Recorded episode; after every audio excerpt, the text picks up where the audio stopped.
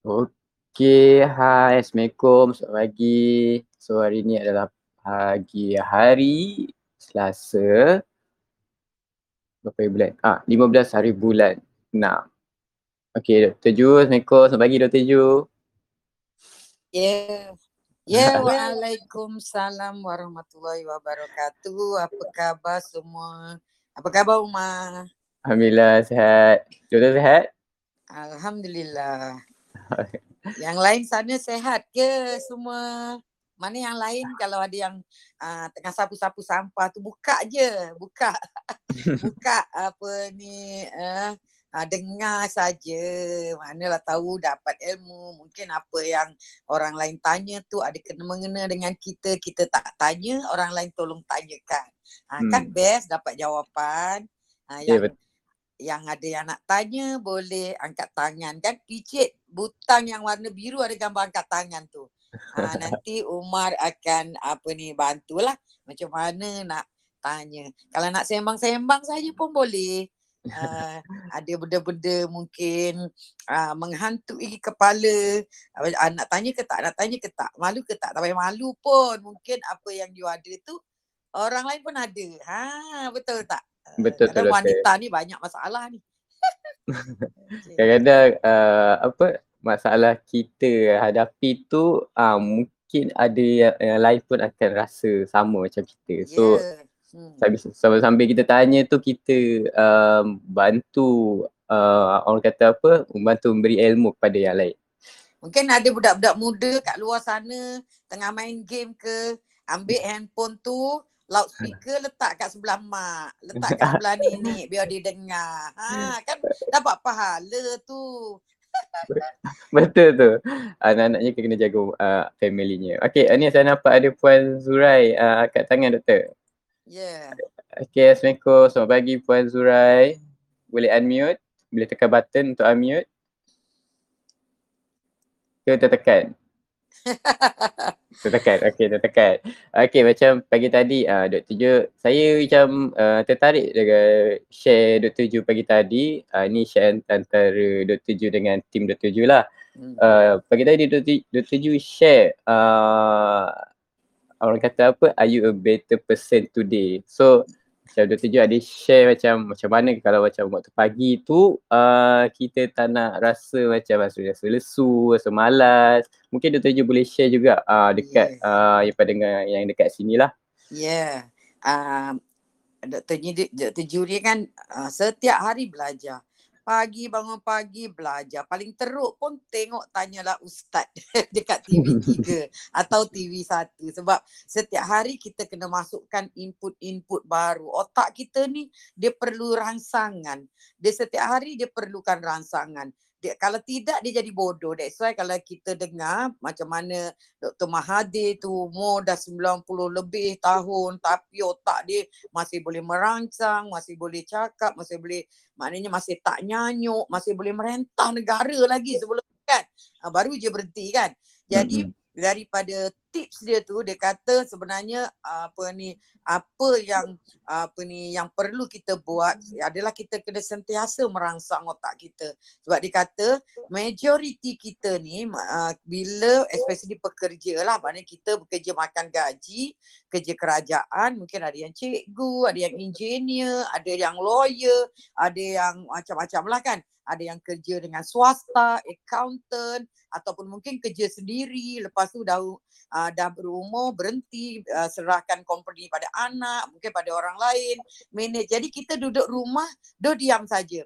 Dah tak buat apa-apa, cuma kita konon-kononnya rehat. Bila kita rehat, kita tak move, kita makan tidur, makan tidur, tengok TV, mungkin ngaji. Uh, itu saja. Takkan kita nak mengaji 24 jam kan? Uh, dan Uh, jadi ini menyebabkan otak kita tidak dirangsang. Otak kita tak pernah fikir. Otak kita cuma fikir shortcut je. Uh, nak makan pergi dapur, suap. Uh, nak tengok TV, uh, buka TV, tengok. Itu saja maknanya tak ada challenge untuk otak kita. Maknanya otak kita tidak dirangsang untuk berfikir. Ha, itu satu. Maknanya bila otak kita tak dirangsang untuk fikir, dia punya uh, dia punya apa ni nama wire-wire lah kalau cerita dalam bahasa Melayu. Wire-wire dalam dalam kita punya otak tu yang besar, yang banyak-banyak tu lama-lama dia makin degenerate, makin reput, uh, putus, reput, reput, reput lama-lama otak kita jadi kecil. Ha, bila otak kita jadi kecil, maknanya ha, sebab dia tak pakai. Benda yang tak dipakai apa jadi? Rumah yang tak dipakai lama-lama habislah reput kena makan anai-anai. Sama. Ha, contohnya juga kalau buku tak dipakai pun habis kena makan lipas. Ha, sama juga eh. Jadi kalau tanah tak di tanah tak dipakai habis semak semua uh, semak uh, semak samun. Jadi sama juga dengan otak kita kalau kita tak pakai um, tak pakai untuk challenge benda yang baru. Asyik benda rutin saja yang kita buat, ini menyebabkan otak kita lama-lama akan degenerate. So kita akan dapat masalah nyanyuk, kita akan dapat masalah Parkinson, kita akan dapat masalah maknanya depression, macam-macam lah. Jadi the best thing salah satu cara nak merangsang otak kita ni ada berbagai lah. Salah satunya kita kena sentiasa baca benda yang baru. Ah, benda yang baru. Maknanya kalau kita hari-hari dah buat rutin ni kita buat benda yang baru. Biasa ngaji tiap-tiap hari kita adalah ngaji benda yang baru. Uh, maknanya uh, kita ngaji Quran satu imagine lah 30 juzuk kan banyak tu jadi baru. Itu baru satu. Maknanya kita kena tambah lagi benda lain. Mungkin kita kena baca benda-benda yang ilmiah. Um, dan kita kena dengar benda-benda yang baru. Macam Dr. Ju bagi mungkin benda-benda tu yang tak pernah dengar. So tak kata aha, aha macam tak ada benda yang hmm. baru. Jadi Uh, jadi salah satu lagi nak merangsang otak kita kita kena walk, kena jalan. Sebab otak kita ni dia merak, dia bukannya dia satu benda saja dia buat. Dia kena membi- ah, dia kena bagi impuls untuk otot kita. Dia bagi impuls untuk uh, untuk kita punya perut, untuk kita punya hati, untuk kita punya semua benda dia yang mengawal. Jadi kalau salah satu kawalan yang besar ada pada otot kita. Pada otot kita ni kalau kita tengok otot tulang ni ada yang terbesar sekali dalam badan kita.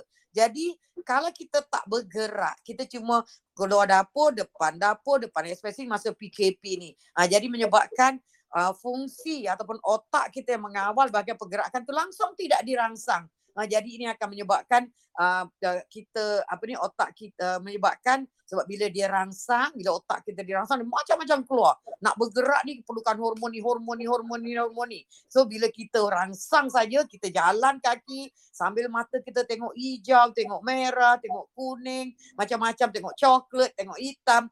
Jadi ini semua merangsang otak kita menyebabkan otak kita ni makin tumbuh bukan degenerate. Mengelakkan daripada otak kita degenerate. Degenerate ni dalam bahasa ni adalah mengecut ataupun dia mati. Sel-sel otak tu mati, mati, mati. Itu yang menyebabkan kita dapat senang nyanyuk. Salah satu lagi yang paling bagus bila kita bangun pagi bangun pagi maknanya kita tidur bangun pagi. So waktu bangun pagi tu yang paling bagus sekali untuk merangsang otak kita adalah kita challenge badan kita. Kita mandi. Mandi tu sebenarnya dia bila kita mandi tu sebenarnya kita merangsang badan kita merangsang otak kita. Dan mandi air apa? Uh, sebenarnya mandi hmm. air sejuk. Uh, bila kita mandi air sejuk kita mandi je zoom terkejutkan badan kita. Terangsang kita. Terus tak boleh apa ni terus tak boleh tidur. Terus hormon-hormon apa ni semua hormon-hormon berhormon lah apa ni nama uh, kortisol lah adrenalin lah apa semua keluar. Heart rate kita dup dup dup dup dup. Ha, macam-macam berlaku sebab dia terkejut. Ha, sebenarnya mandi air sejuk adalah yang terbaik eh. tapi jangan mandi air sejuk you siram kepala dulu salah. you kena hmm. siram kaki dulu. Maknanya letak air sejuk, pipe tu kan yang sejuk-sejuk tu ataupun kalau pakai kolam ke, si apa ni pakai air kolah ke, siram kaki dulu sampai peha. Siram tangan dulu. Ha, lepas tu baru pergi dekat perut, ha, siram kat perut. Lepas tu baru kat badan, baru last sekali kat kepala. Jadi benda ni akan merangsang seluruh badan kita sebab dia orang dah buat kajian ni antara air sejuk dengan air air apa ni air panas mana lebih baik mandi sebenarnya yang terbaik adalah air sejuk. Ada budak-budak kecil kita punya mitos, kita punya kepercayaan. Budak kecil jangan mandikan air sejuk. Ha, tapi apa ni kalau you ingat zaman dalam zaman dulu-dulu pun sebenarnya kita tak ada pun apa ni air panas semua ni kena masak air. Tapi sebenarnya zaman dulu-dulu ni dia orang pun tak tahu pasal benda ni. Dia mandikan air sejuk juga. Sebenarnya dia merangsang pertumbuhan budak tu lagi better. Ini kajian lah sebenarnya. Tetapi kalau you ada masalah asma, janganlah mandi air sejuk.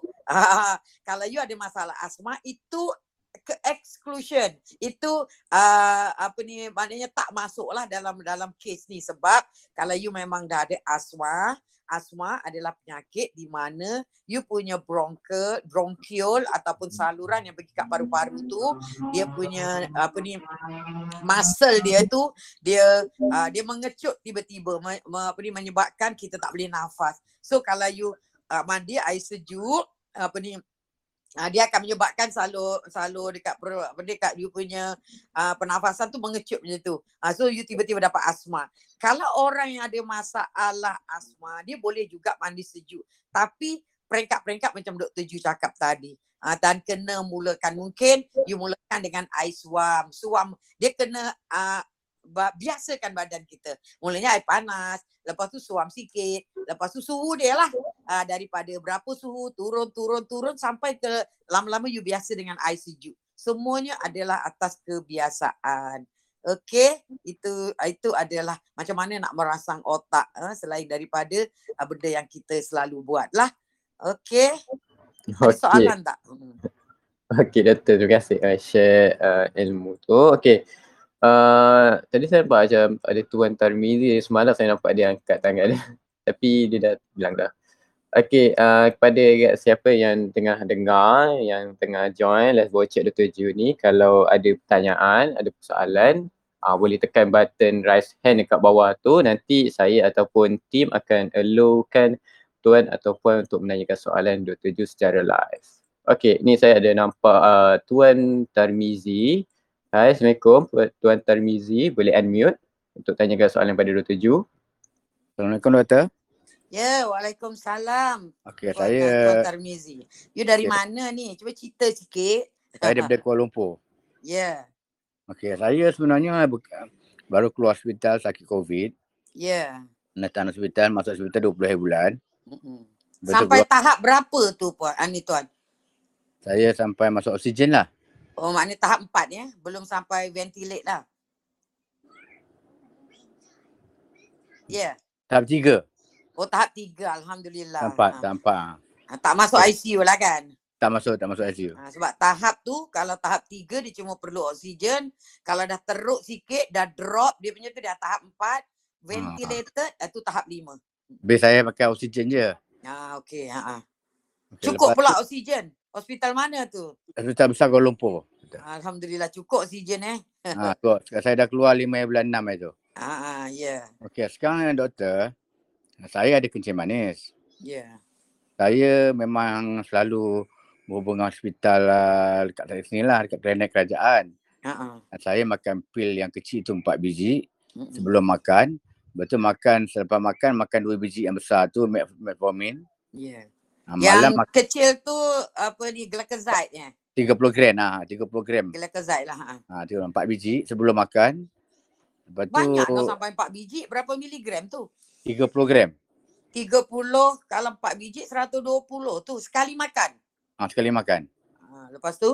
Lepas tu lepas makan yang makan metaf metafin ni 2 biji. Metformin ha. Ha, lepas tu malam Pagi makan makan dua ubat tu lah. Aha.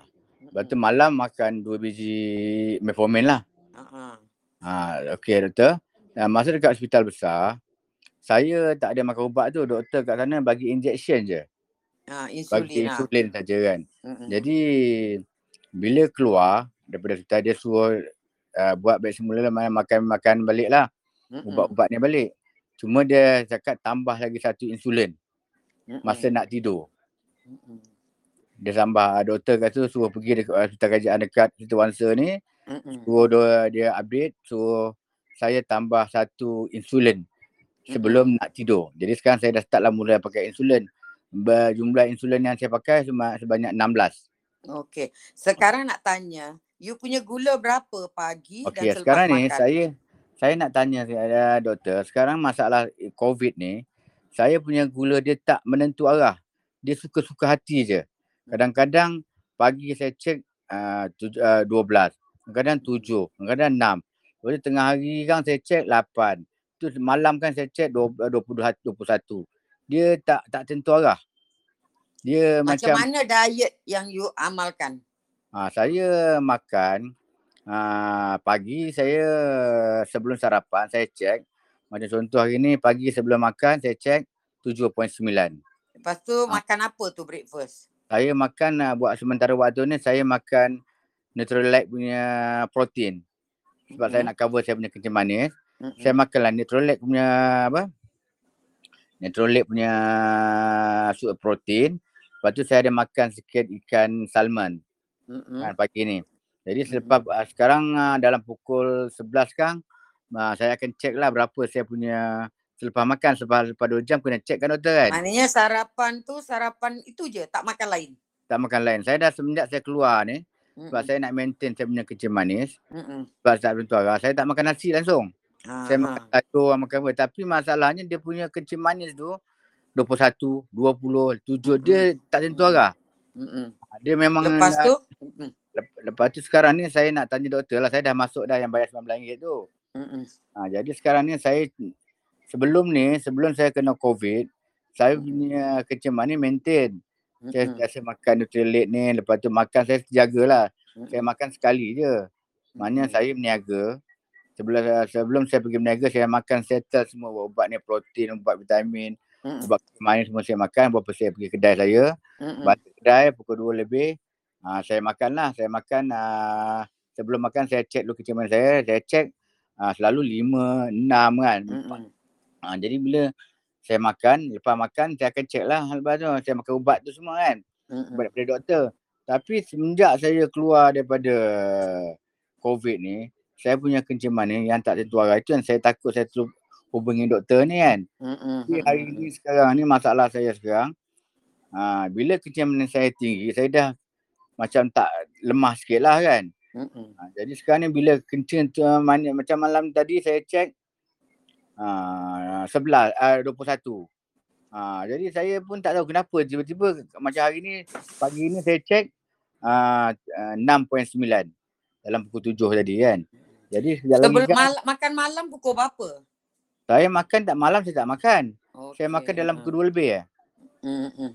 Ha, malam tu saya minum-minum je lah yang, yang penting kan. Hmm. Saya tak makan. Tapi itulah saya Ubat dah, apa tak... you makan sekarang? Ubat untuk COVID, doktor bagi apa? Ubat untuk COVID, uh, Mei. Ha, ubat COVID sekejap. Ya, ada, saya ambil ubat. Hello? Ya, ya, ya. Teruskan. Ya. Cuba sebut nama ubat tu. Eh. Ada lagi satu. Ada lagi satu. Ubat COVID yang makan ni, saya makan. Waktu.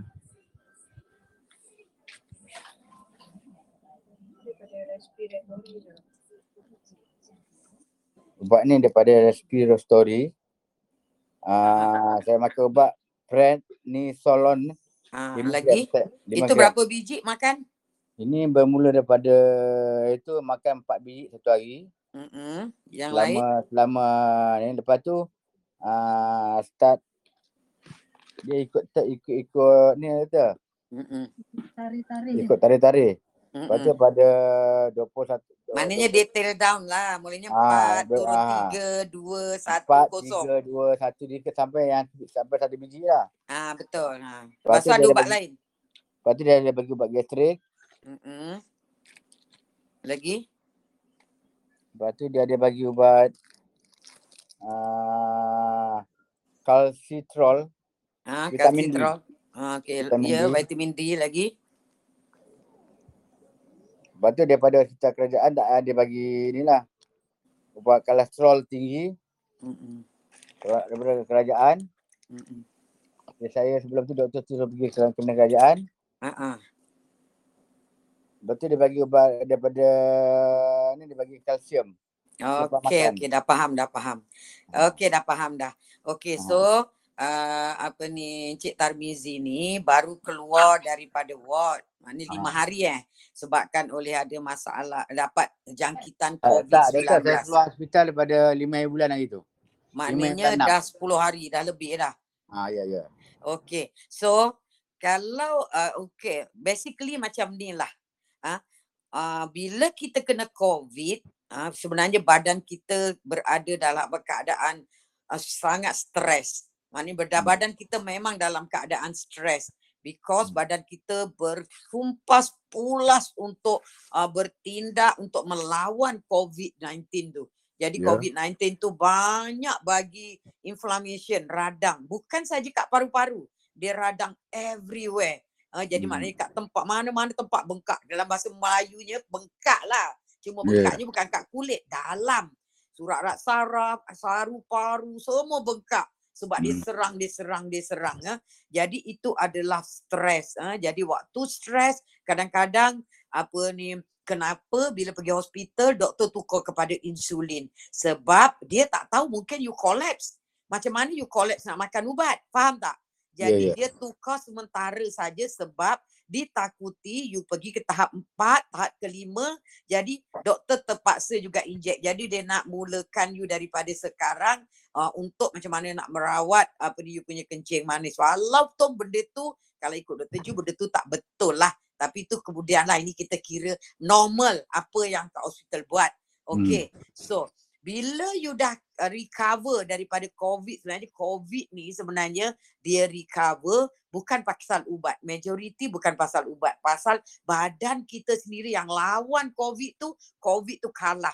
Uh, tetapi COVID tu kalah, okey dia check dah negatif. Tetapi kerosakan yang dibuat pada badan kita dah melampau-lampau. Maknanya masa dia ada dekat badan kita ni, masa tentera Jepun memerintah Malaysia ni, habis kerosakan dibuat. Uh, macam-macam. Hmm. macam Israel lah ditembak sana tembak hancur lebur semua macam-macam dalam badan uh, dalam uh, negara tu. Sama juga dekat badan kita hancur lebur. Semuanya kena kena attack dengan dia. Sana rosak sini rosak sana bengkak sana bengkak.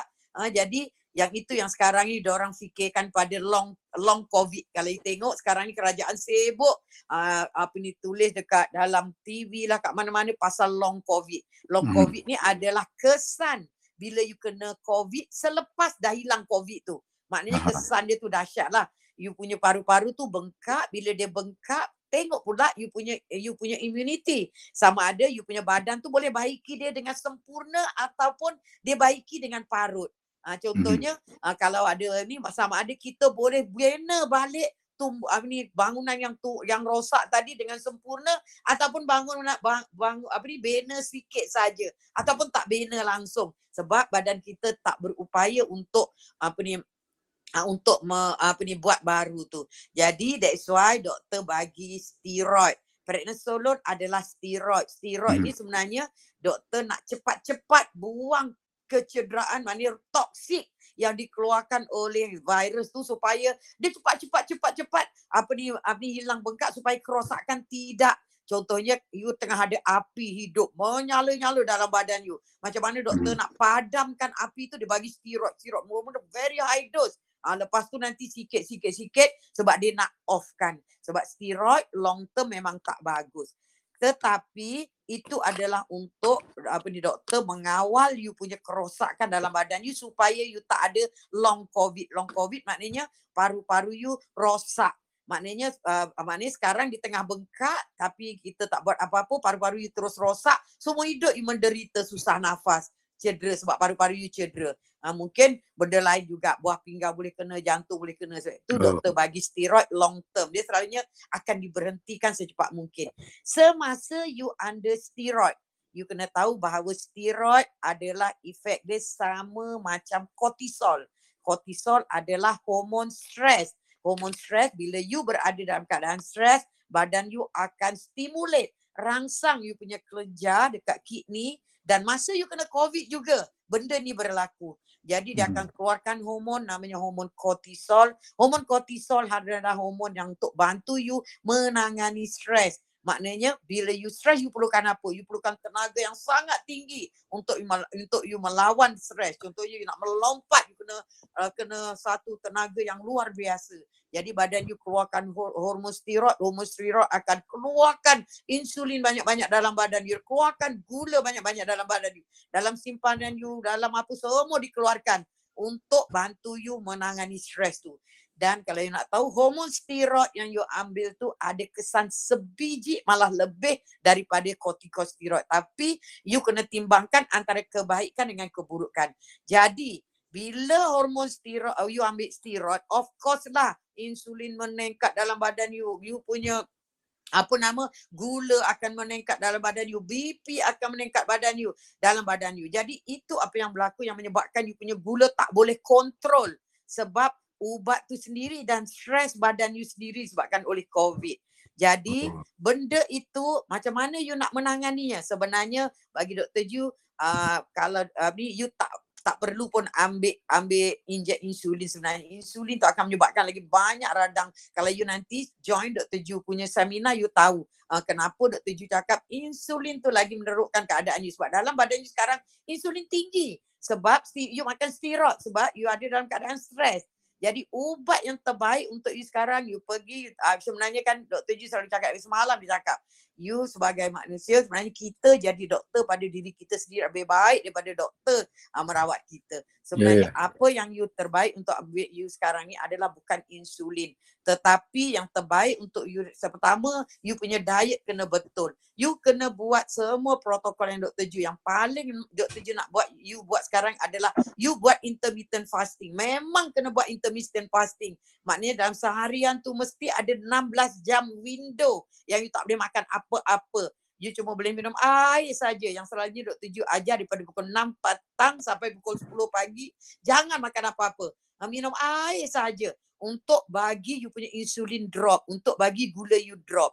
Yang kedua, diet you. Diet you maknanya waktu ni you memang kena very high fat dan reducekan you punya gula. Nanti kalau dalam uh, seminar tu Dr. Ju akan ajar semua minggu depan ni. Tapi sementara ni you follow je ketogenic diet. Nanti you boleh buka YouTube Dr. Ju macam mana buat ketogenic, ketogenic diet. Dr. Ju baru upload semalam you boleh tengok hmm. macam mana cara buat ketogenic diet. Ni sementara you belum tahu yang benda lain. Sebab you kena hmm. betul-betul belajar pasal ketogenic diet. You kena fikir badan aku, aku terpaksa. Mana you tak boleh tak ambil prednisolone ni. Sebab nanti kerosakan makin teruk. Sebab uh, toksik yang ditinggalkan oleh COVID tu masih ada. Uh, jadi kalau you tak ambil, you akan dapat long COVID. Ha, jadi you terpaksa ambil tapi you kena tolong diri you sendiri untuk bantu diri. So you boleh ambil ubat insulin you tukar dengan Jardians.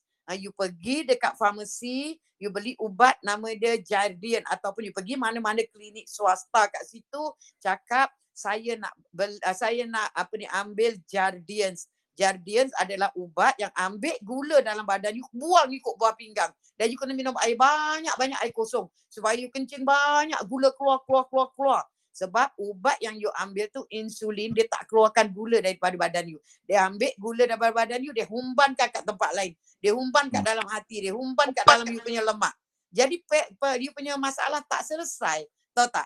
Ha, sebab hmm. kat sini you kena tahu bahawa apa yang Dr. Ju ajar ni memang tak sama apa yang kat hospital ajar. Sebab tu dekat hospital orang yang ada kencing manis, dia tak akan settle masalah dia. Seumur hidup ubat akan naik, naik, naik. Insulin akan naik, naik, naik. Once you inject insulin, you akan dapat insulin resistant.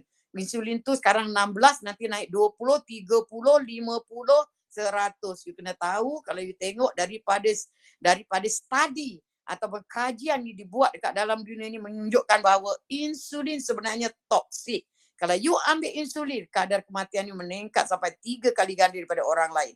Kadar untuk you dapat buah pinggang you rosak meningkat berkali-kali ganda. Kadar you nak dapat stroke semuanya meningkat. So benda ni hmm. sebenarnya bolehlah doktor je nak cakap kita kat Malaysia ni kita tak alert. Doktor-doktor kat Malaysia ni tak alert. Sebab uh, banyaklah cerita tak boleh cerita kat sini nanti kan you tak faham you akan menyalah uh, apa ni menalah tafsir apa yang Dr. Ju cakap selalunya Dr. Ju akan cakap berterus terang dalam seminar lah sebab dalam seminar tu kita aja kat dalam tu so kita boleh cakap apa yang kita nak cakap dan you all faham why Uh, okay. Hmm. Uh, so Saya just follow. Okay. Insulin tukar dengan dengan apa doktor? Jardian. J A R D I A N C E. J A R D I A N C E. Ambil tukar. yang 25 miligram. Kalau you ambil insulin nanti you lebihkan you akan hypo. Ah, lepas tu nanti ah, macam-macam masalah lah. Maknanya kalau kita pergi dekat farmasi, terkadang uh, kita nak beli pil janin asid 25 gram. Ha, do, Jardian 25 ja. gram. Ha. Uh, Kalau dia minta uh, prescription, you boleh pergi mana-mana klinik je jumpa doktor. Kalau dia tak ada, misalnya saya nak beli ubat ni, cakap ni kalau dia kata tak ada, uh, you boleh minta prescription untuk beli dekat farmasi. Lepas tu doktor, uh, makan ni masa nak tidur jugalah. Makan tu eloknya siang pagi. Oh, tukar. Ha, dia tukar. Sama dengan sama pukul dengan 10 lah, pukul 10 pagi um, uh, sama dengan yang kita makan yang empat biji pagi-pagi tu. Uh, uh, sebenarnya empat biji pagi-pagi tu ubat tu pun bukan yang terbaik. you kena kurangkan sebab ubat tu cara bertindaknya adalah meningkatkan insulin dalam badan you. Sedangkan badan you dalam keadaan stres, you ambil steroid, insulin badan you sangat tinggi. So you akan dapat insulin resistant. Maknanya hmm. apa yang menyebabkan kita dapat insulin resistant? Maknanya insulin dah tak jalan dah. Ha, sebab badan you dah tinggi insulin. You ambil ubat yang meningkatkan insulin. You inject insulin. Jadi itu menyebabkan badan you dah kebal dengan insulin nanti. So ubat tu dinaikkan, dinaikkan, dinaikkan dan benda tu tidak menyelesaikan masalah. Kita jadi yang mula-mula, ya. jadi yang mula-mula sekali makan jadiannya dulu tu. Ha, you ambil jadian, ha, you boleh uh, kurangkan uh, glycoside yang ubat pil 4 biji tu, you boleh kurangkan dua. Lepas tu you off yang tu. Metformin tak ada masalah. Cuma oh. metformin you pun dah high dose tu dah. Dah dua, tu maknanya seribu tu. Pil yang 4 biji kita kurangkan dua bersama dengan makan dengan jadian 25 gram. Ya, yeah, kalau you nak off terus pun tak apa. Mula-mula je naik sebab dia nak stablekan balik, dia akan naik dulu lepas tu nanti akan drop, drop, drop dulu. Mungkin sekarang you turunkan dua dulu. Kalau you tengok gula you dah drop, drop, you boleh off yang pil kecil tu. Oh, yang, yang empat biji makan kurangkan makan dua je doktor. Ya, ya, ya. Sebab you kena tahu nanti kalau dalam seminar doktor tujuh, doktor tujuh akan bagi tahu why, why, why, why semua. Kenapa, Meto, kenapa, metformin tu, uh, metformin tu macam biasalah makan. Ah, macam biasa. Metformin tak ada masalah. Dia tak naikkan insulin. Dia Lepas tu bila kita dah, bila kita dah makan jenis ni, maknanya insulin tak payah cocok lagi lah. Ah, tak payah. Jangan hmm. tak payah pun. Tak payah gaduh dengan doktor. Jangan bagi tahu doktor pun. Oh. Mm-mm. Tak payah Gaduh dengan doktor, doktor pun tak tak uh, tak guna pun. Bukan dia tahu apa dia buat. Hmm. hmm, hmm. Ah, tak apalah sebab dia nanti kita try dulu doktor eh. Boleh doktor eh? Okey, okey, okey. Yang paling penting buat puasa tu. Pukul 6 jangan makan dah. Puasa buat satu hari berapa? Puasa macam mana doktor? Da, pukul 6 petang jangan makan dah. Nak makan semua sebelum pukul 6. 6 petang sampai? 10 pagi. Minum air je. Air Hari-hari? Boleh. Ya, yeah, air kosong boleh sampai you off ubat nanti. Hari-hari doktor eh? Ha, maknanya you jadikan dia budaya. Budaya aku cakap dengan bini aku yang aku tak boleh makan lepas pukul 6. Kau kena bagi aku makan sebelum pukul 6. Lepas tu hmm. ha, besok you buatlah wirid ke dengan Dr. Ju punya live ke semua. pukul 10 baru you boleh breakfast. Cakap breakfast aku pukul 10. Sebelum pukul 10 minum air kosong saja. Teh teh tak ada gula, kopi tak ada gula. Ha, kalau enam petang sampai pukul lima pagi boleh doktor? Lima pagi tak cukup enam belas jam. Dia kena enam belas jam. Oh enam belas jam eh? Minima. Enam belas jam. Okay, Lebih nanti boleh, ejak. kurang tak boleh. Ada sebabnya lah. Nanti doktor juga akan explain dalam okay. seminar. Tapi okay? kalau kita adjust dari pukul uh, contohnya pukul empat, empat Kenapa petang pukul lima pagi kau nak bangun makan? Sebab saya pukul lima pagi saya pergi pasar, kedai. Minum air hmm. je. Jadi oh, macam mana you tak nak lapar, you tak nak hypo. That's why you tak boleh inject. Kalau you inject, you akan hypo. You oh, tak? So hmm. pagi, hmm. uh, petang tu, you makan banyak lemak. You makan bulletproof coffee, apa ni, kan macam kita tujuh punya ada bosta tu kan. Ataupun you buat banyak lemak lah, minum air. Uh, makan dulu macam chia seed. Yang petang tu lah, you buat nasi resistant. Nasi resistant, wife tahu nak buat tak? Ha, nanti saya beritahu dia. Ha, kau dia kena belajar banyak lah. Tak tahu, tak tahu macam mana. Ha, dia saya kena belajar banyak. Ha, buka Dr. Ju punya uh, video dekat uh, YouTube. Uh, ni hmm. dijual ni. Tulis Dr. Ju uh, nasi resistant ataupun nasi makan nasi tapi tak uh, gula tak diserap. Dia kena banyak oh. belajar ni kita hidup ni. That's why Dr. Ju cakap awal-awal tadi. Kita mm-hmm. hidup ni kena sentiasa belajar, sentiasa belajar. Jangan hidup ni cuma uh, buat apa ya rutin sahaja. Bukan kata uh, Encik Tarbizi lah ni cakap apa? semua orang. betul, betul, semua betul. orang. Okay. Betul, betul, betul, betul. Okay. okay. Terima kasih banyak doktor. Okay, sama-sama. Uh, saya dah join dah yang nak masuk nak nak program tu. Ah, uh, okay. Okay, terima kasih doktor. Okay, sama-sama. Uh, sebab ada, okay. Ada yang komplain dia kata uh, sebenarnya macam dia tahu yang yang 19 hari bulan tu akan berakhir hari ini. Maknanya offer tu akan berakhir hari ini dia dibuka sempena MCO yang uh, satu itu hari kan. Jadi uh, RM19 tu terlalu murah. Jadi yang RM19 ni sebenarnya dia tak dapat e-book lah.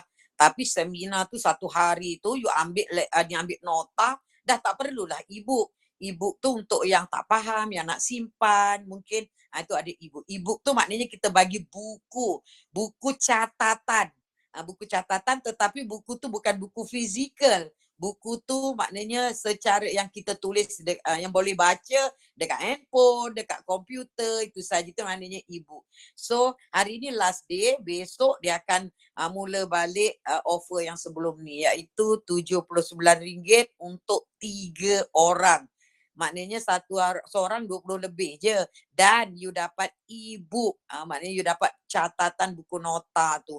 So terpulang pada you, you nak bayar yang RM19 ataupun yang nak bayar yang RM79 dan you invite dua orang lagi. Invite adik-beradik, invite anak, mungkin ajak apa ni siapa ni letak nama kawan-kawan ke, kongsi ke uh, untuk tiga orang sebab yang itu untuk tiga orang ada sebab ada yang cakap kat sini kalau nak ibu kena bayar RM79. Ada pula yang komplain yang bayar 70 Kenapa sekarang cuma RM19?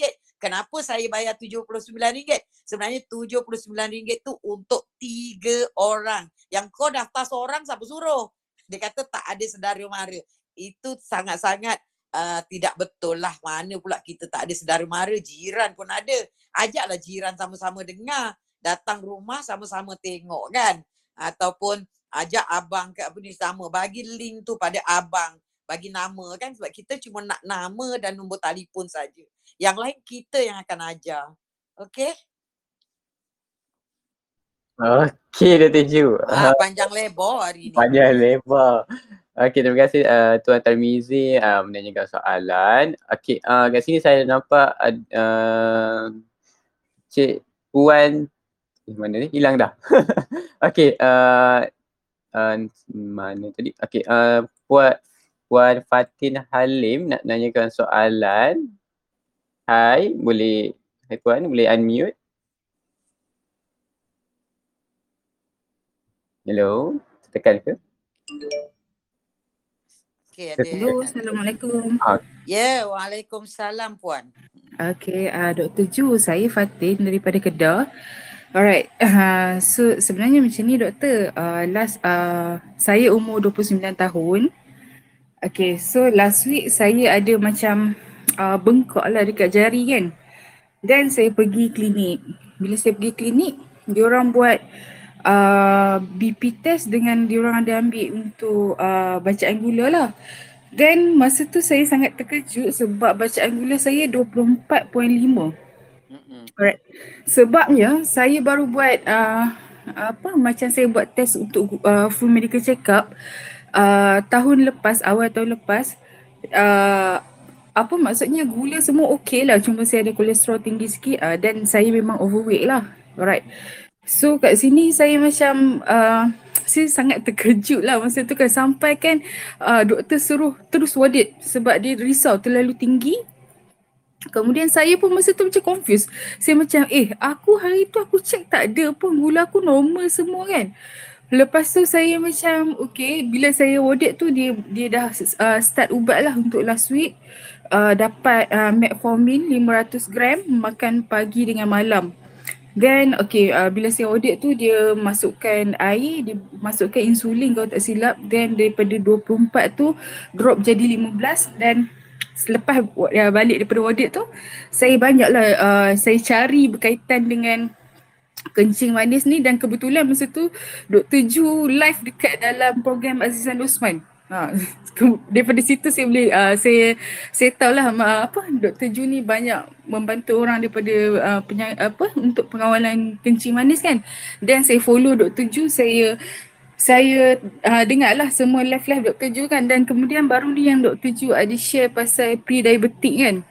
Dan uh, masa tu uh, saya baru bila saya saya apa bila saya dengar Dr. Ju punya live tu baru saya dapat saya dapat uh, apa saya macam aha sebab ayah saya ada kencing manis. Ha, ayah saya ada kencing manis, ha, mak mak tak adalah. So macam doktor Ju cakap kan saya maybe dah ada pre-diabetic dan saya pun berkemungkinan apa ada 40% untuk dapat diabetes bila parents ada kan. Alright. So soalan saya kat sini Dr. Ju, macam saya ni kan boleh tak saya nak reverse balik? Ha, sebab saya rasa macam saya rasa sangat down sebab baru umur 29 kan. Saya saya baru nak yalah kita baru nak berkembang kerjaya, baru baru you nak kerja kahwin. apa? Uh, saya kerja bahagian sales. Takaful. Okay. You punya weight berapa sekarang? Uh, tinggi 158, weight 100. Oh, okay. Okay dah faham dah. Okay, so memang uh, you dah register kan? Uh, ni, Advan My DJ. Ya, betul. Dah register okay. dah. Okay, bagus. Sebab uh, you akan dapat semua jawapan dalam seminar tu. Sebenarnya, apa yang berlaku kepada Cik Fatin ni, Fatin kan namanya, betul? Ya, betul doktor. Okay. Apa yang berlaku pada Cik Fatin ni, you ada keadaan yang dipanggil insulin resistant dan sindrom yang you ada sekarang adalah sindrom yang dipanggil metabolic syndrome. You memang dah ada bukannya pre, you memang dah ada diabetic. You dah ada pre-diabetic tu dah mungkin dah 10 tahun yang lepas tanpa you tahu. Pertama, sebab dalam gene you memang ada genetik yang you are prone, yang on sekarang. Genetik you yang on, kalau you tak jaga, you akan dapat diabetic. Dan apa yang berlaku because you tak tahu, tidak salahkan diri sendiri because kita tak tahu kan. Mana kita tahu sebab nah, you, bila you punya father ada diabetik, you punya chances untuk dapat diabetik adalah 40%. You tak tahu mungkin mother you sekarang dia tak ada diabetik, mungkin genetik dia juga ada diabetik. Kita tak tahu sebab dia tak buat genetic study. Sebab macam Dr. Ju, mak bapak Dr. Ju tak ada diabetik. Tetapi anak ni dia punya anak-anak ramai yang ada diabetik bila Dr. Ju buat genetik study, rupanya genetik Dr. Ju memang ada empat genetik Dr. Ju yang memang kalau tak jaga memang akan dapat diabetik.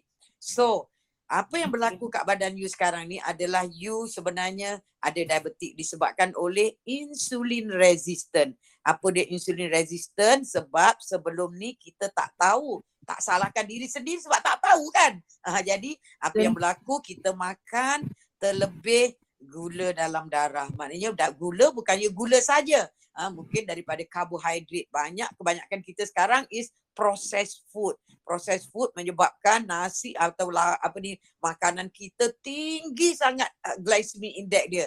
Glycemic index maknanya daripada karbohidrat tukar kepada gula tu cepat sangat dan gula banyak dia dihasilkan ataupun kita memang makan benda-benda manis dengan donatnya lah dengan macam-macam yang kita makan kat luar sana. Sekarang ni lagi mencabar 80% daripada apa yang kita makan adalah processed food dan gula sangat-sangat tinggi. Tapi kita tak ada ilmu kan waktu tu. So bila kita makan tu apa yang berlaku gula meroket dalam badan you. So badan you berhempas pulas nak buang gula dalam badan you ni. Jadi dia simpan dalam bentuk mak. Dia tukar jadi triglyceride. Dia tukar jadi triglyceride. That's why you punya kolesterol meningkat. Ada banyak radang berlaku juga. That's why kolesterol you meningkat. Dan apa ni that's why you punya apa ni gula tadi di convert di convert ditukar jadi lemak. That's why you obese obese obese obese kan? Sebab dan hmm. ini juga menyebabkan you dapat keadaan insulin resistant. Bila insulin banyak sangat dalam badan you. Badan you jadi dah lupa dengan insulin. Dia dah tak ada nak apa ni maknanya dia dah tak respon dengan insulin. Insulin makin makin meningkat makin meningkat dan you akan makin obese. The best thing sekarang untuk you buat adalah ujian yang dipanggil serum insulin. You pergi jumpa doktor, you buat, you tak payah pun pergi hospital. Ha, sebab benda ni mahal. Tak adalah mahal seratus pun. You buat full tu berapa orang ni seorang pun dah dapat RM50 sebulan. Okay. So you pergi dekat klinik swasta cakap dengan dia, saya nak buat uh, HbA1c dengan serum insulin. Dua tu sangat penting. Uh, jadi uh, bila you tengok serum insulin nanti you boleh buat uh, bila-bila ke you boleh uh, mungkin share kat sini ke apa ke ataupun you mungkin boleh uh, buat personal coaching ke dengan Dr. Ju. Jadi selalunya kalau orang ada masalah insulin resistant ni insulin dia sangat tinggi dalam darah. Jadi that's why you akan gemuk, akan gemuk, akan gemuk. Sebab gula tinggi sangat dalam badan you. That's why gula itu mula-mula badan you masih okey lagi. Tolak, tolak, tolak. That's why you check gula you tahun lepas, awal tahun lepas normal. Sebab waktu tu you punya badan masih pandai lagi nak simpan-simpan nak nak convert sugar to other form of sugar.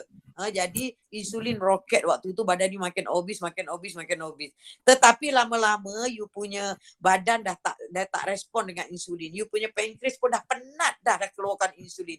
That's why last last last uh, macam dia dah nak give up lah. That's why gula you dah mula naik. That's why oh. you dapat true diabetic sekarang. So the best apa yang you nak buat sekarang you memang you dah mengambil langkah yang betul dengan join Dr. Ju punya Advance My DJ ni eh. 26 hari bulan. So Dr. Ju akan ajar daripada pagi sampai petang how to reverse. You punya ni 100% boleh reverse sebab you punya adalah uh, you muda lagi. Ya kalau muda dia ada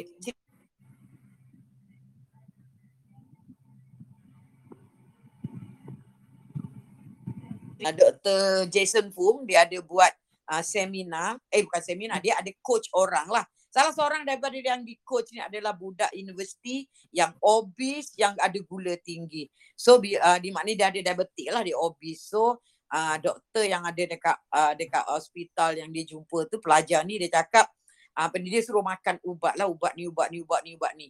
So uh, budak ni pula dia pandai kan dia study dia study dia mm-hmm. study. Dia kata ubat takkan menyelesaikan masalah. So dia follow apa Dr. Jason Fung ajar ni. So dia follow apa yang uh, macam protokol yang Dr. Ju suruh buat lah dia buat dia buat. Lepas tu dia obi dia kurus semua. Dan dia dia boleh off ubat. Dia tak payah makan ubat diabetes dia reverse. Diabetes reverse ni dia bergantung pada umur pada genetik pada apa yang you buat juga ada dia reverse sangat cepat especially kalau yang obese tiba-tiba kurus lalu dia dia reverse.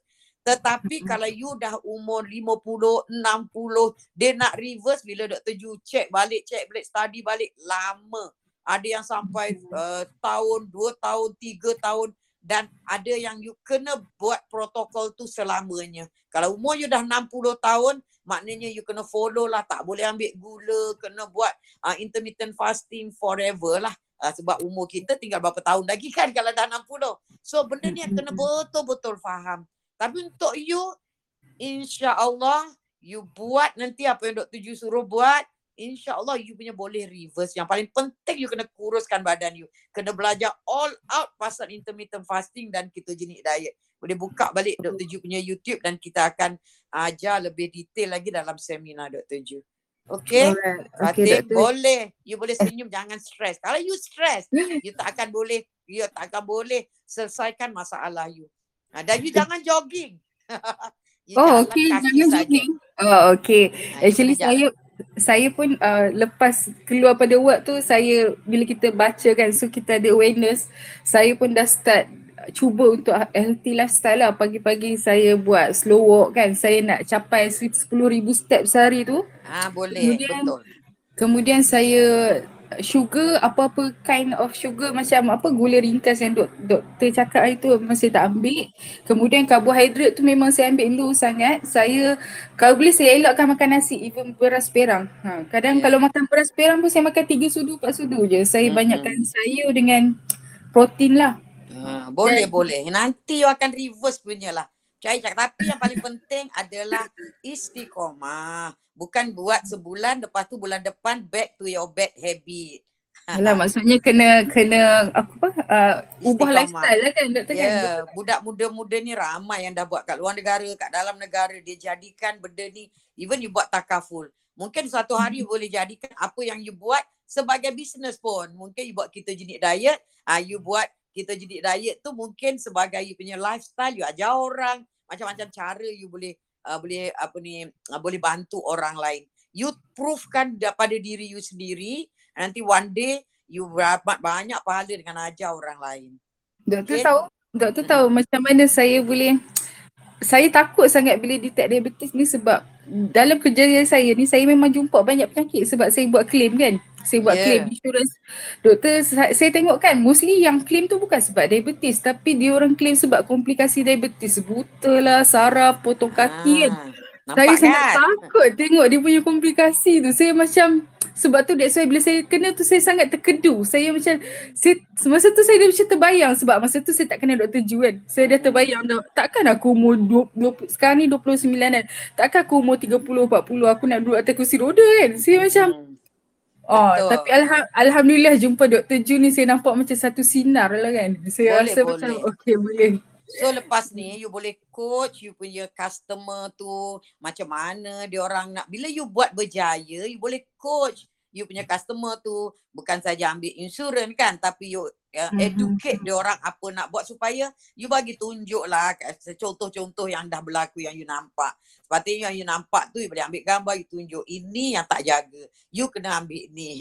Kalau walau especially kalau you tanya dari history kan you all ambil insurans awal-awal tanya history. Ah, ya, betul. kencing manis tak? Dia darah tinggi tak? Ya, Kalau ya, dia ada ya. kencing manis je, you cakap. You kena ambil insurans. You tahu tak? You ni ada 40% chances untuk dapat diabetik. You ada 60% ada diabetik. You pun, maknanya you punya genetik ni memang ada diabetik. Tak percaya buat nutrigenomic study. Ha, kalau you ada duit, buat nutrigenomic study. Sebab malam tadi Dr. Ju ada quote satu customer Dr. Ju pasal nutri, nutrigenomic study ni dengan konsultan uh, nutrigenomic ni. Jadi uh, nutrigenomic study ni adalah kita uh, kita ambil ambil kita punya uh, ni tisu kat badan ni ambil dekat dalam mulut ni je kita check dalam DNA kita apa sebenarnya ada dalam dalam DNA, dalam badan kita ni ada DNA DNA yang kita inherit ataupun kita dapat daripada mak bapak kita alhamdulillah maknanya kalau you kulit coklat you coklat lah dia takkan jadi putih punya. Itu contohnya lah yang kita uh, kita dapat daripada mak bapak kita. Tetapi kita ada juga uh, genetik yang kita punya sendiri. Yang kita punya sendiri ni yang boleh yang boleh berubah-ubah. Dalam genetik kita ada genetik jahat, ada genetik tak jahat. Maknanya ada genetik yang membawa kepada keburukan, ada genetik yang membawa kepada kebaikan. Jadi kalau uh, siapa yang on off kan tu, maknanya kalau genetik keburukan tu on, maknanya you akan dapat cancer dia kata genetik you. Ah, ha, siapa yang on off kan tu? Kalau dia on memang you akan dapat senang dapat cancer. Ha, kadang-kadang ada orang yang memang uh, dia punya genetik cancer buah dada dia memang positif. Doktor Ju pun baru tahu ni, baru belajar benda-benda ni. So semalam kita tengok ada orang tu rupanya dia genetik dia ada mas- dia dalam genetik dia memang dia senang nak dapat cancer colon. Dia baru tahu. Tapi sebenarnya sebelum ni dia ada masalah perut dah lama. Asyik bawa masalah buang-buang lah ada masalah. Rupanya memang usus dia ni ada masalah genetik yang menyebabkan dia boleh dapat kanser usus. Kalau dia tak buat tu dia tak tahu. So dia tak buat. So kita ajar dia how to make your usus ni sehat. Contohnya macam you lah. Kalau orang lain dia buat genetic study dia tengok dia ada diabetic punya uh, gene. So kita ajar daripada awal. Uh, daripada awal you tak boleh ni. Tapi kalau nak senang sebenarnya kita tengok mak bapak. Tapi kalau mak bapak kita tak ada diabetes doesn't mean you punya gene tak ada uh, ada ada turn on untuk dapat diabetes. Ha, jadi kat sini banyak kena belajar lah. Jadi kalau you selalu dengar sini, banyaklah you belajar. Kalau you selalu tengok Dr. Ju punya live, banyaklah you belajar insyaAllah. Sebab Dr. Ju pun hari-hari belajar. Hmm, betul doktor, banyak banyak perkongsian doktor yang saya rasa sangat manfaat. Terima kasih doktor. Okay, sama-sama. InsyaAllah buat buat sate. Nanti you boleh bagi uh, jadikan you all you ni sebagai kita punya case study untuk bagi contoh pada orang lain. Okay? InsyaAllah. Okay. Jumpa seminar nanti doktor. Okay. Okay. Okay, terima kasih. Uh, Puan Fatih nanya kat soalan buat kata tujuh kata tadi Puan Fatih boleh. Uh, so uh, Puan Fatih jangan give up lah sebab setiap penyakit ada uh, orang kata penawarnya. Okey dekat sini uh, saya ada nampak Puan Norazita. Hai, Assalamualaikum Puan Norazita. Boleh unmute untuk tanyakan soalan kepada Dr. Ju. Okey, Assalamualaikum Doktor. Uh, ya, yeah, Waalaikumsalam. Uh, saya dah ikut macam uh, low low low carb semua tu diet tu kemudian berat saya turun dan saya punya gula semua normal. Sekarang ni saya, saya ada dengar yang doktor punya uh, live tentang kita punya LDL naik kan? Ya. Yeah. Ah uh, itu saya nak tanya memang LDL saya naik lah lepas semua turun. Lepas tu tiba LDL tu naik banyak. Lepas tu perlu ke saya buat blood test untuk tahu inflammation ke ataupun kena jumpa kardiologis ke aku macam mana? Seterusnya ha. ataupun dia ha, je. Ini interesting. ini okay, sangat interesting ya. Eh. Sebab apa ni uh, bila eh doktor cakap pasal uh, pasal apa ni LDL ni eh. Sebab hmm. uh, bila apa ni kita buat ketogenic diet kenapa LDL kita naik? Ha, itu yang you you kena tahu ya. Sebab Dr. Ju dah cakap semalam LDL bukannya kolesterol. LDL bukan punca you dapat sakit jantung. LDL adalah kenderaan untuk bawa you punya triglyceride ataupun lemak pergi bagi makan bagi bagi supply pada you punya tisu-tisu yang perlukan you punya lemak. Jadi LDL adalah transport. Ha, jadi LDL adalah transport. Jadi orang yang makan buat ketogenic diet, dia perlukan banyak LDL untuk dibawa banyak lemak apa ni kat dalam badan dia. Ha, untuk badan kita gunakan triglyceride itu sebagai tenaga. Sebab apa ni bila kita apa ni nama ha, buat ketogenic diet, kita uh, banyak ambil fat, kita banyak guna fat sebagai tenaga. Jadi fat ni uh, ada juga yang apa ni dalam bentuk triglyceride ni. Uh, jadi benda ni yang menyebabkan LDL kita tinggi. LDL yang jahat adalah LDL yang oxidize. Malam doktor cakap LDL yang oxidize.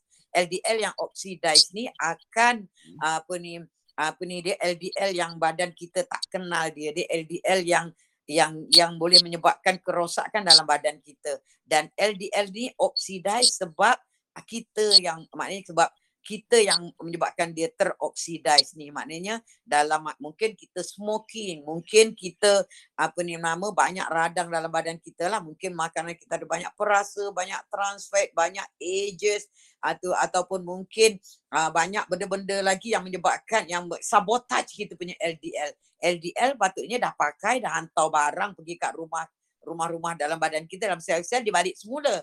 Tapi bila kat tengah jalan diserang oleh benda lain dia dah hangus, dia balik ke balik ke hati, hati tak kenal dia. Dan dia dah hangus tu, dia jadi macam hantu lah. Ha, dia akan uh, serang mana-mana. Dia nak balik sini, tak boleh pergi sana. Dia pergilah serang mana-mana tempat lain. Yang itu yang jahat. Jadi betul. Jadi, yang, doktor kejap. Uh, jadi saya saya perlu tahu untuk check uh, saya yeah. punya LDL tu oksidas ke tak ke apa. Uh, tapi dekat Malaysia ni very uh, susah sikit lah because test oh. tu tak ada. Jadi kalau you nak tahu dia okey ke tidak okey tapi sebenarnya you boleh hmm. buka lecture daripada Dr. Nadir Ali yang pasal LDL kolesterol untuk orang ketogenik diet ni kalau dia meningkat bahaya ke tidak. Uh, you boleh tengok lecture dia akan explain secara terperinci sebenarnya oh, LDL. Tak perlu, apa? Ya, tak perlu buat apa-apa sebab you dah buat benda yang baik. Ada you merokok? Tak. Ada you ada gout? Tak. You ada diabetik kan? Tak mungkin. Bukan diabetik you pun dah reverse. Jadi mungkin dia naik tu sebab dia nak bantu you. Ha, dia nak bantu you sebab kajian menunjukkan kalau orang LDL dia tinggi dan LDL tu sebenarnya LDL bagus uh, dengan dengan you tak ada simptom. You sehat walafiat.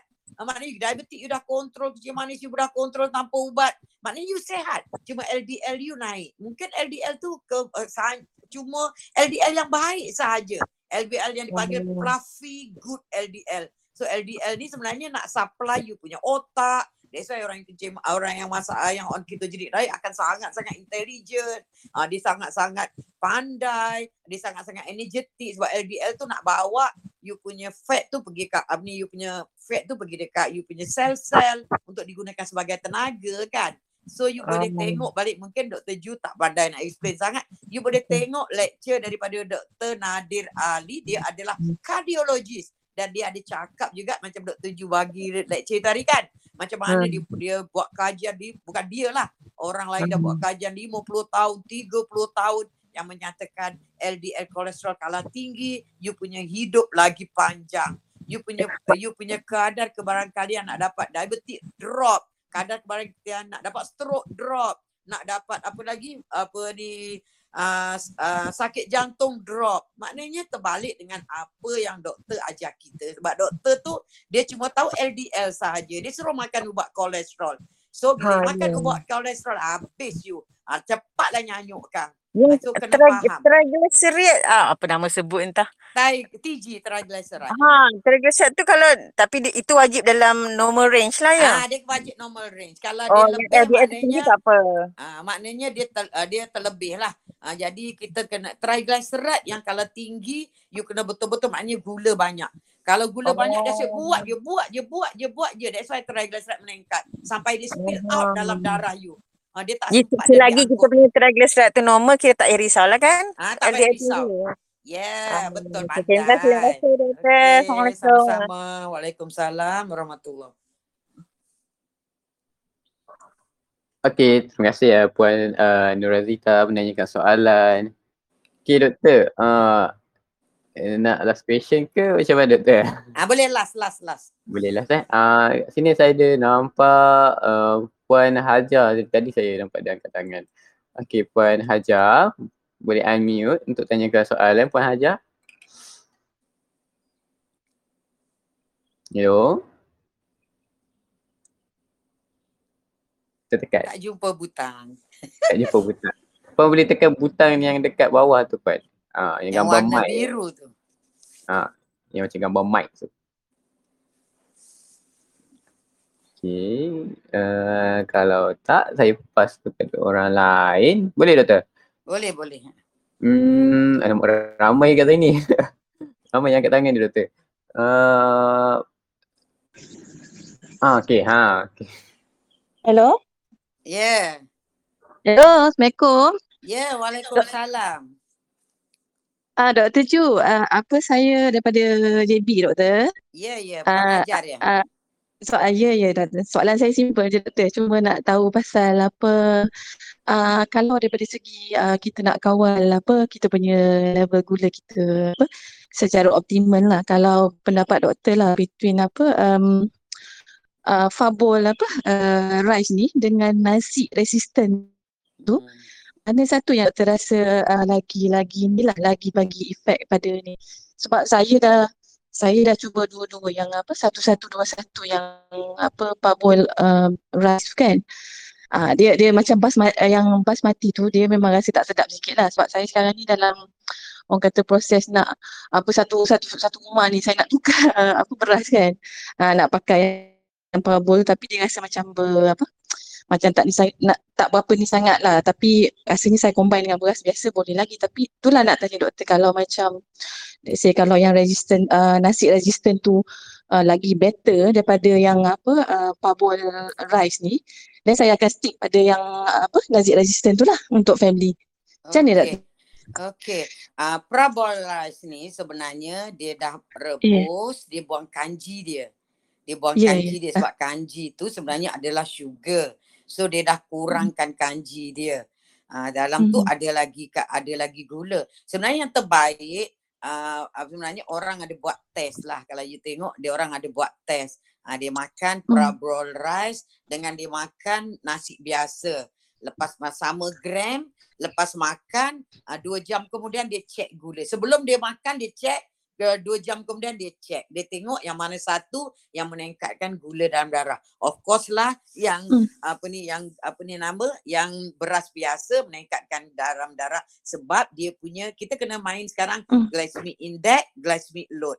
Glycemic hmm. index hmm. adalah kadar berapa lama daripada gula daripada karbohidrat ditukar kepada gula. Kalau dia cepat maknanya hmm. lepas makan aja satu jam dia meroket gula naik insulin akan dirangsang. Mm-hmm. So insulin ni sebenarnya yang akan akan bagi masalah kat badan kita.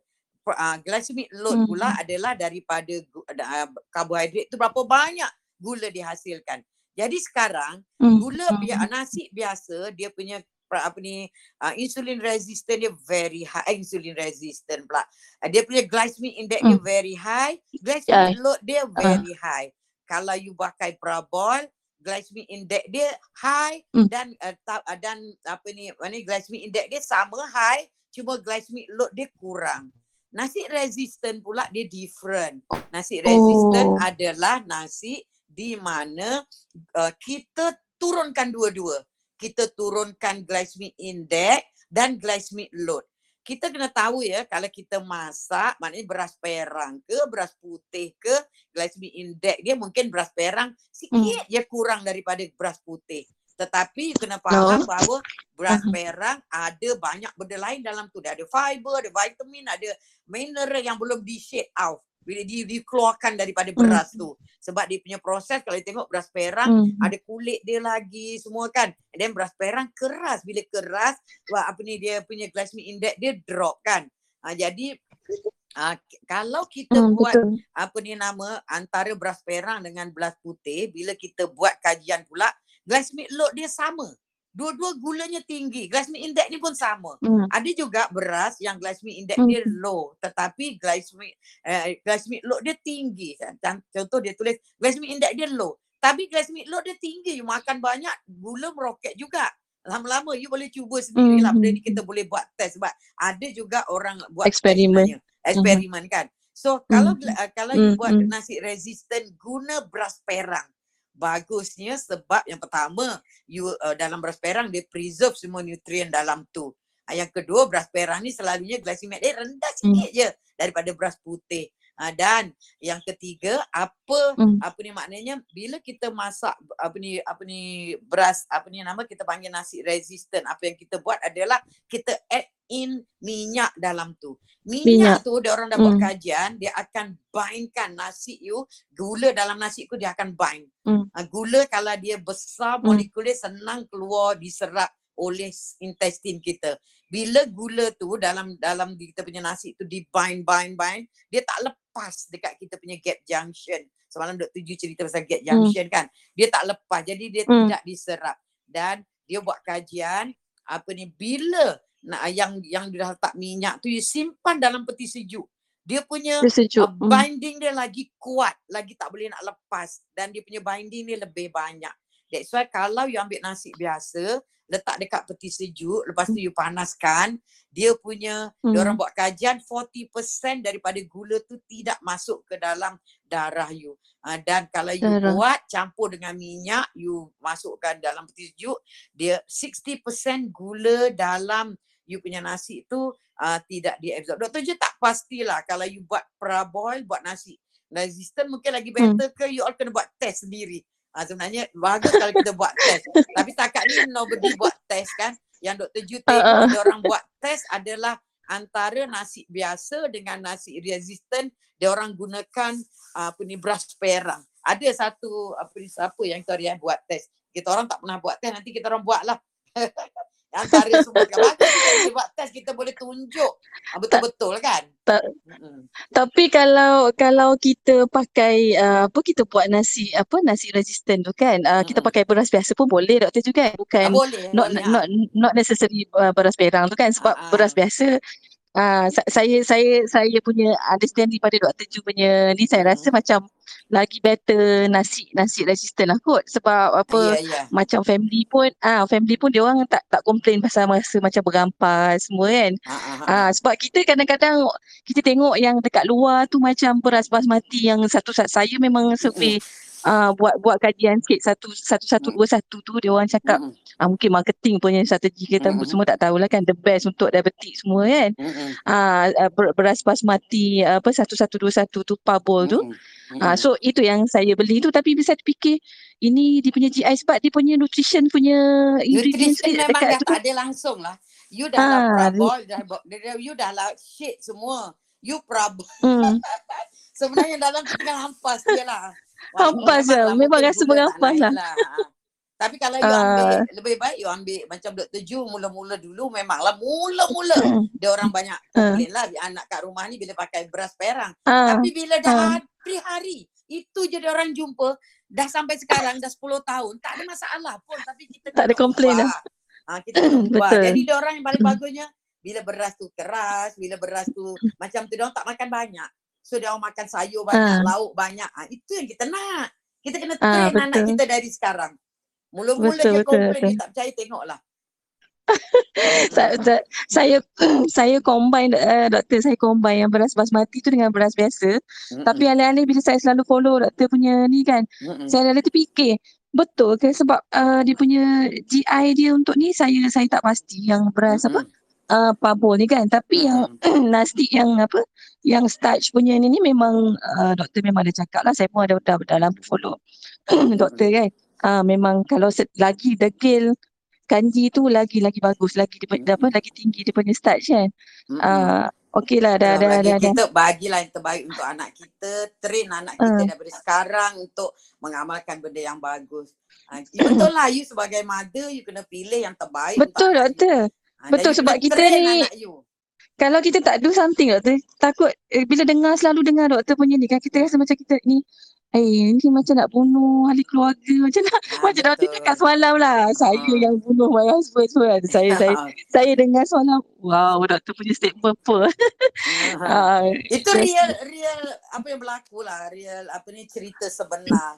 Ha, kawan ya. sendiri. Yeah. Macam terkejut. Yeah. Oh, lah. Sebab dia baru sedar. Sedangkan dia pakar kan. Dia sedar yang dia sebenarnya buatkan kematian suami dia. Kesilapan dia sebab dia sebagai doktor dia tak tahu bahawa Uh, dia ingat jus tu paling baik dalam dunia sebab dia tengok YouTube, dia belajar dengan YouTube. Dia yeah, kata jus tu bagus. So betul. dia bagi saya pun dulu suami dia jus, hari-hari jus. Oh, Wah, saya tak apa. saya dah meninggal baru dia tahu. Sayang dia tahu suami dah tak ada. Saya pun saya pun sebab macam husband pun sendiri dia ada gout doktor. Lepas tu hmm. uh, saya dah stop off sugar macam doktor hmm. doktor cakap off yang 4 5 P tu kan. Hmm uh, sugar apa uh, macam gandum pun saya dah uh, consistently ambil dengan doktor yang almond yang apa. Bali semua tu kan. Uh, so alhamdulillah lah dia punya gaut dia dah dekat 2 tahun dah tak tak tak tak trigger dah. Alhamdulillah. Uh, ba- banyak you experience ni lah doktor. Ini pun sebab saya selalu follow doktor kan. Cuma mm-hmm. sampai tahap ni tak, tak orang kata tak strict ni lagi lah yang buat kita jenik tu kan. Tapi mm, nampak apa, dah dia punya tak semestinya kita jenik you buat low carb je. Ya yeah, low carb ah low saya ah betul jangan doktor. buat keto kita jenik dengan low carb tak sama. Kita jenik you rich ketone. Low carb betul. cuma you kurangkan uh, rendahkan karbohidrat je. Lemak lemak sihat banyak. buat nasi, uh. buat nasi resistant macam tu je Okay, betul betul. Puan. Okay. Terima kasih bertanya. Terima kasih banyak doktor for the info. Okay. Assalamualaikum doktor. Eh Waalaikumsalam warahmatullahi. Okay semua. Okay Umar. Okay terima kasih Puan Ajar tanyakan soalan. Mungkin uh, ramai juga yang tertanya sebab uh-huh. saya tengok kat chat ni. Ramai juga yang tanya pasal nasi beras. Uh, so uh, Tuan Ajar macam memberi ilmu kepada yang lain. Okay doktor, uh, nampaknya kita dah sampai di penghujung. Okey, terima kasih semua uh, bersama Dr. Ju, sama-sama Dr. Ju hari ini. Harap apa yang Dr. Ju bagi dah bagi manfaat pada you all. Kalau Dr. Ju tersilap ke apa, Dr. Ju minta maaf.